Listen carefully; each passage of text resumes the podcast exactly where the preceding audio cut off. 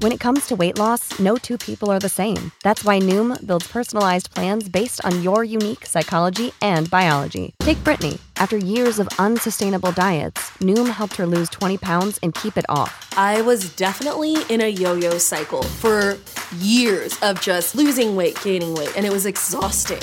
And Stephanie. She's a former D1 athlete who knew she couldn't outtrain her diet, and she lost 38 pounds. My relationship to food before Noom was never consistent. And Evan, he can't stand salads, but he still lost 50 pounds with Noom. I never really was a salad guy. That's just not who I am. Even through the pickiness, Noom taught me that building better habits builds a healthier lifestyle. I'm not doing this to get to a number, I'm doing this to feel better. Get your personalized plan today at Noom.com. Real Noom users compensated to provide their story. In four weeks, the typical Noom user can expect to lose one to two pounds per week. Individual results may vary. You're listening to an Ono Media podcast.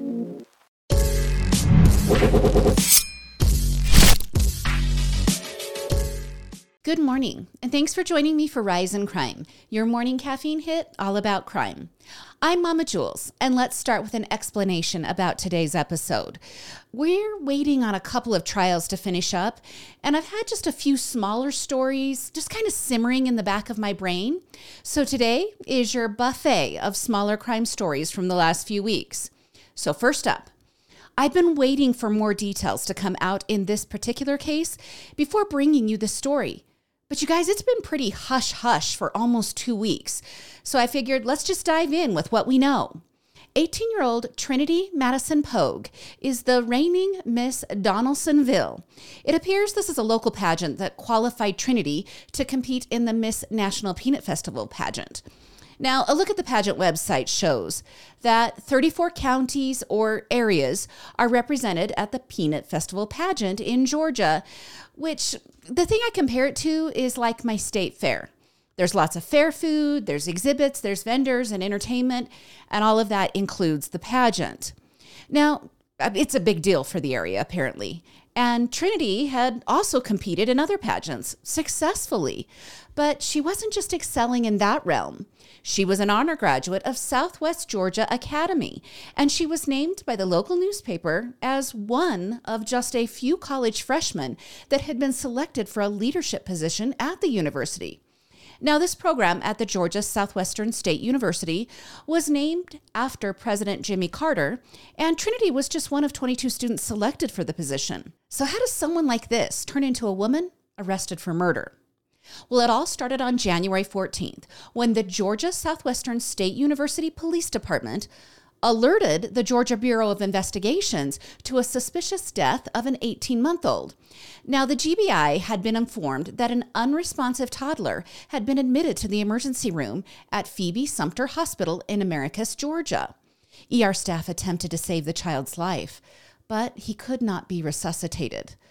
So we have a campus police department and a regional hospital, and now the GBI is involved.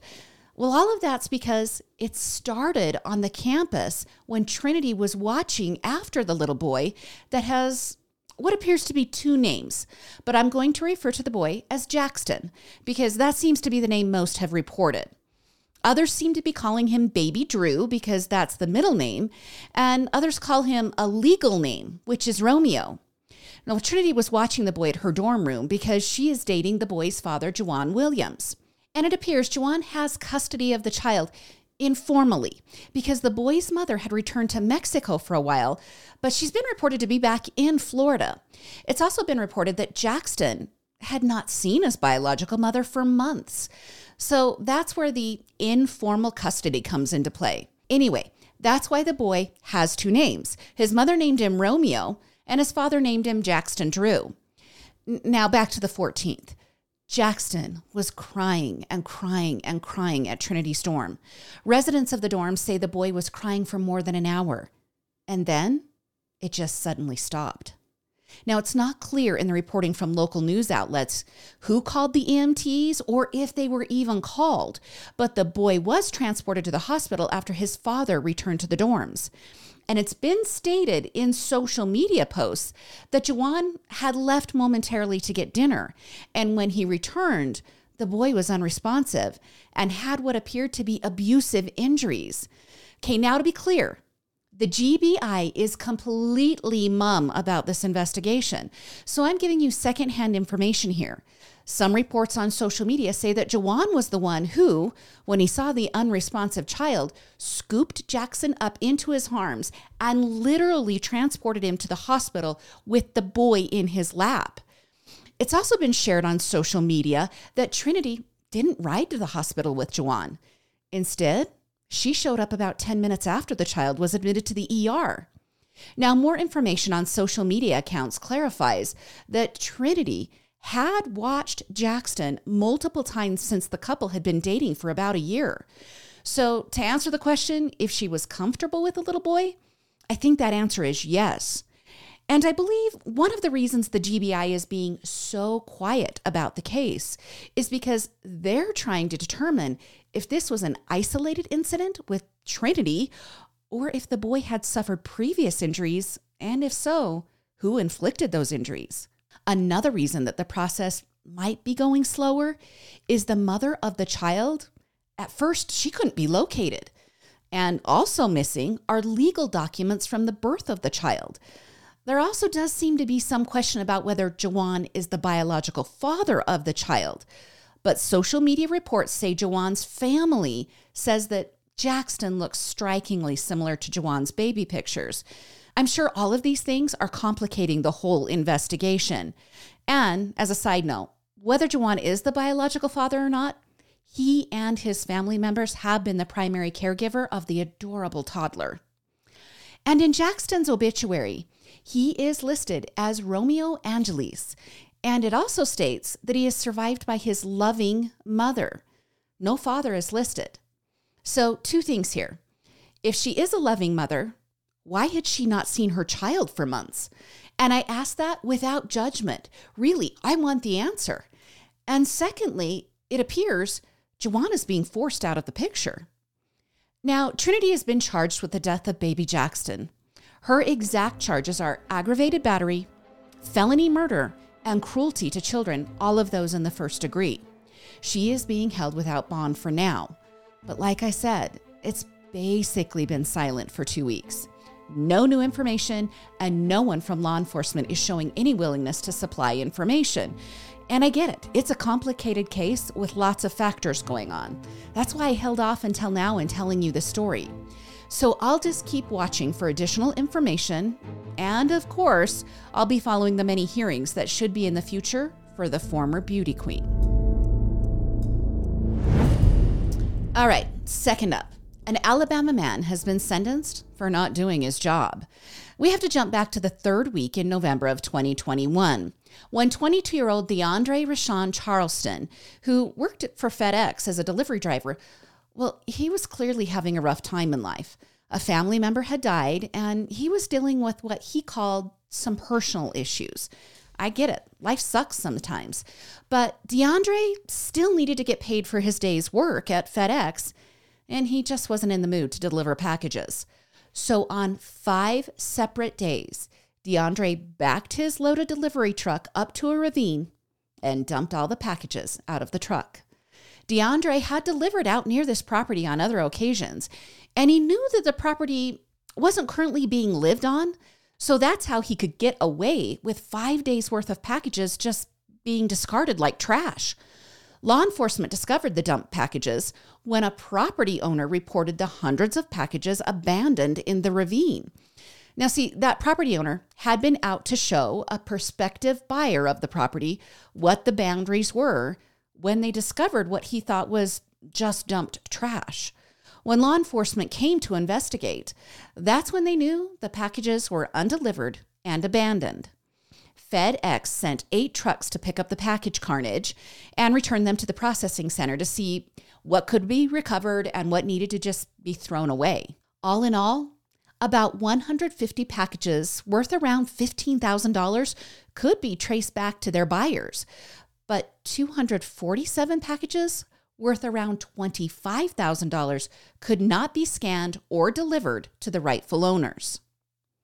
Now, the Blount County Sheriff's Office, in a press conference, reassured the public that DeAndre was a very polite young man who was just suffering in life and had made some bad decisions. when the five warrants were issued for DeAndre. The sheriff worked with him to decide when would he come into the station to be arrested. And I kind of really appreciated that in this case because there wasn't like a, a flashy arrest photo op or that bringing in of DeAndre into custody. It was just very human. When the five warrants were issued, DeAndre was actually working for a competing delivery company. The sheriff let him complete his day's work, and then DeAndre came into the station. He also said that after interacting with DeAndre, he hoped that he could move on from this and learn from his bad decisions. He said he wanted a young man to improve and be better. Well, last week, DeAndre was finally sentenced for the charge of fourth degree theft. He had previously been charged with five counts of cargo theft, but four of the charges were dismissed. DeAndre was ordered to pay $805 for the theft and $655 for court fines in the dismissed charges. His attorney told AL.com that they were very pleased that the DA's office in Blount County considered all the evidence and, more importantly, the circumstances of DeAndre's life and his personal situation. He then assured the public that since this incident, DeAndre has proved through his actions that he was deserving of a non custody sentence. He is a fantastic young man with a bright future, that according to his attorney. Now, all of this is not to say that people weren't incredibly frustrated back in 2021. A lot of packages were holiday gifts, and the dumping of five truckloads interrupted many a person's lives.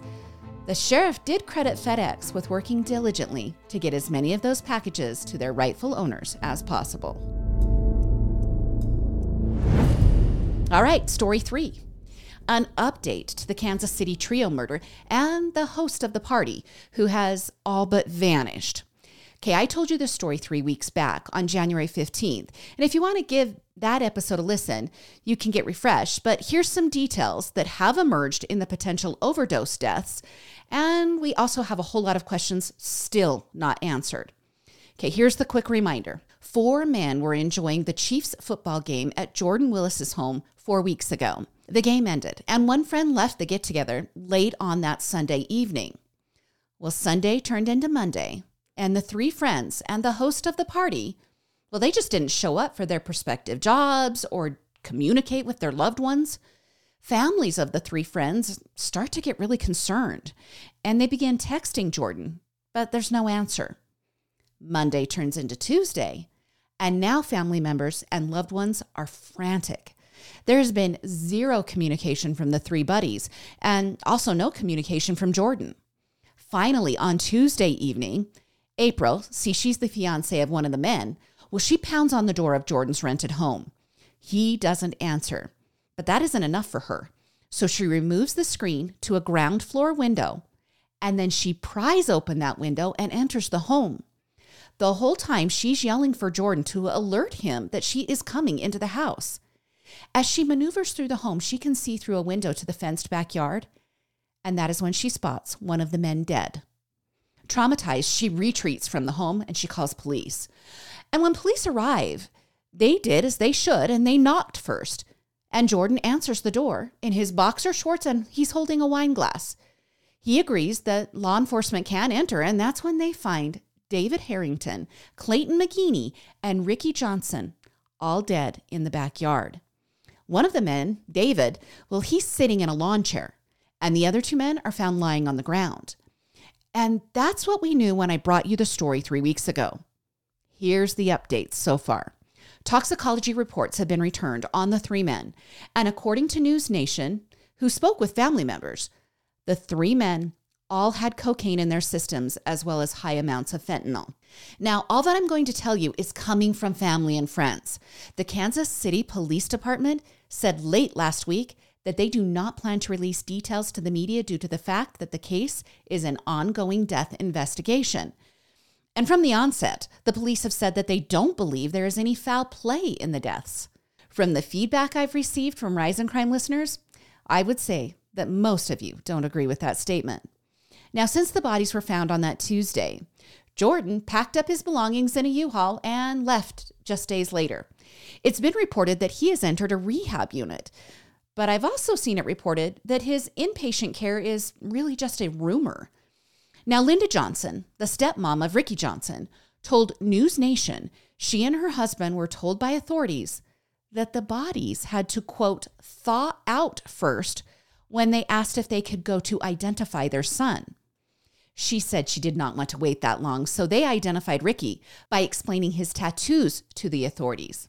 She also said that when she met with investigators that they would not confirm or deny the reports that Jordan was admitted to rehab.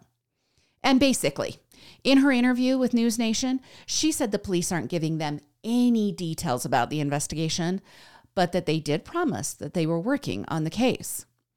Now, WDAF reported that the three men were still alive in the early morning hours of Monday. So maybe about 1:30 a.m. they were still alive.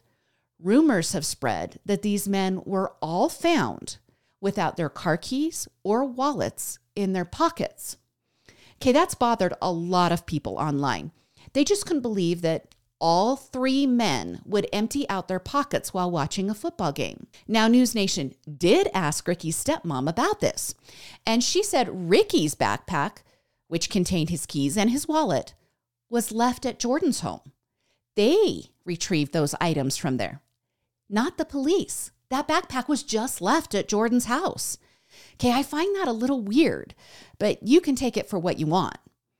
Video has also surfaced online from one of Jordan's neighbors that shows the night that the three bodies were found in the backyard. Ashton Brady shot the video that night, and he told News Nation that it also shows police detaining a man. And that man has been identified by the news outlet as his neighbor, Jordan Willis. He said he was locking up his house for the night when he saw the commotion across the street.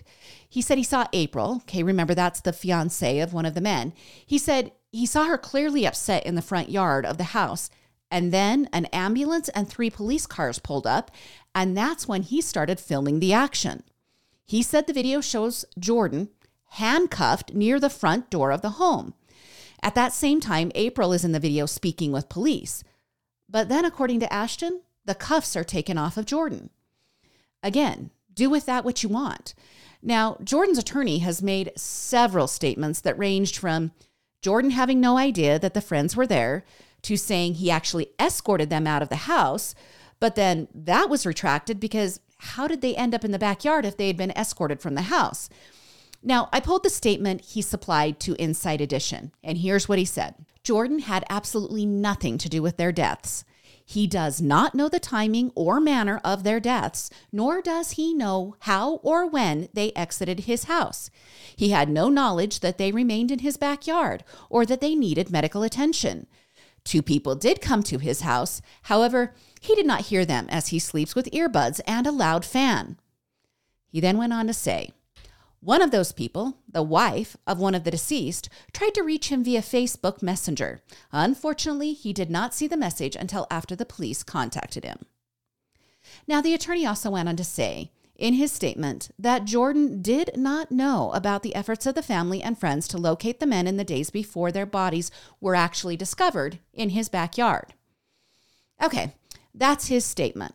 But we have family members who say that Jordan had his read receipts on and that their text messages indicated that he had read their pleas for information.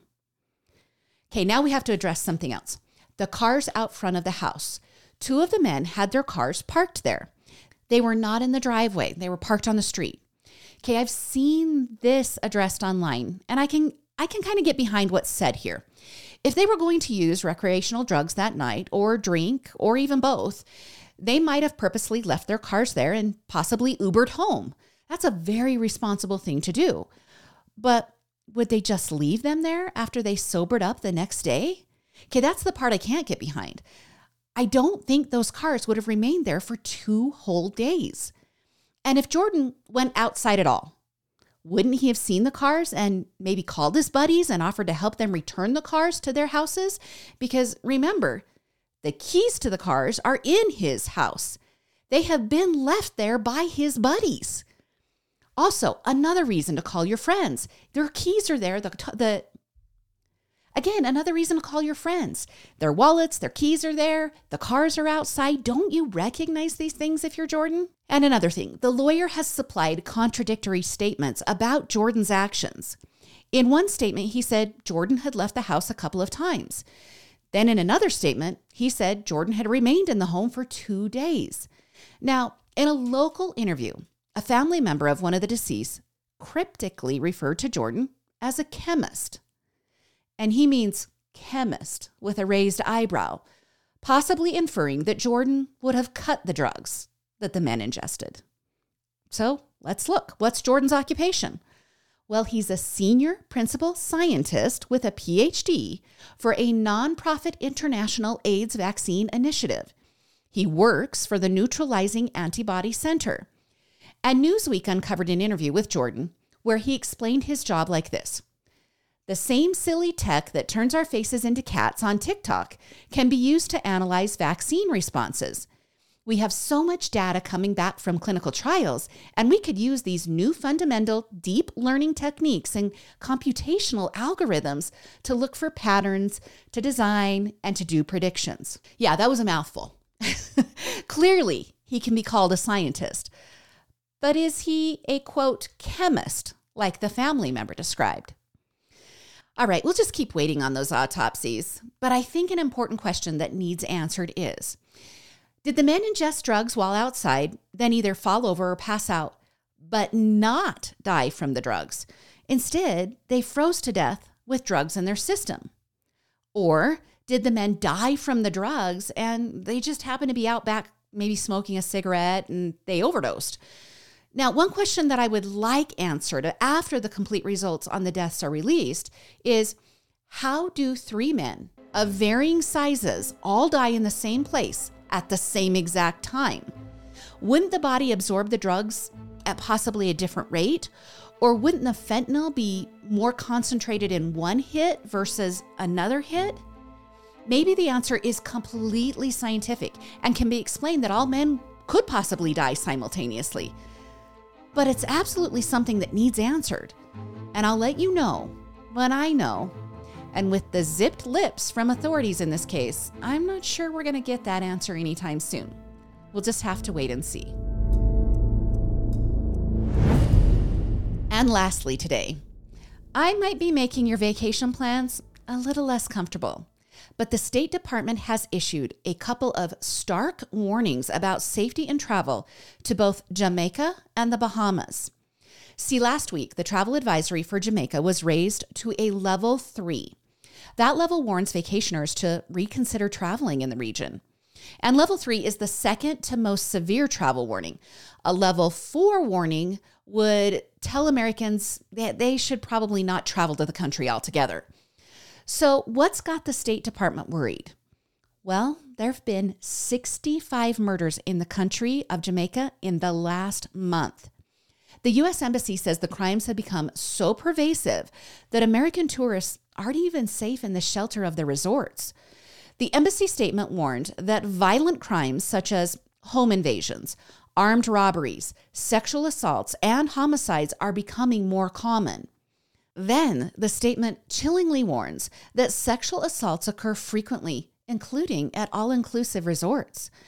But it's not just the actual crimes that the embassy is worried about. The level three warning also alerts travelers to the concept that if a crime does occur, the Jamaican authorities aren't going to be super helpful in solving it or in aiding the victims' families. The embassy says that families of U.S. citizens killed in accidents or homicides frequently wait a year or more for final death certificates to be issued by the Jamaican authorities. So, if that number of 65 murders in the first month of 2024 scares you, it's actually better than January of last year. 81 murders were reported in Jamaica in the first month of the year of 2023.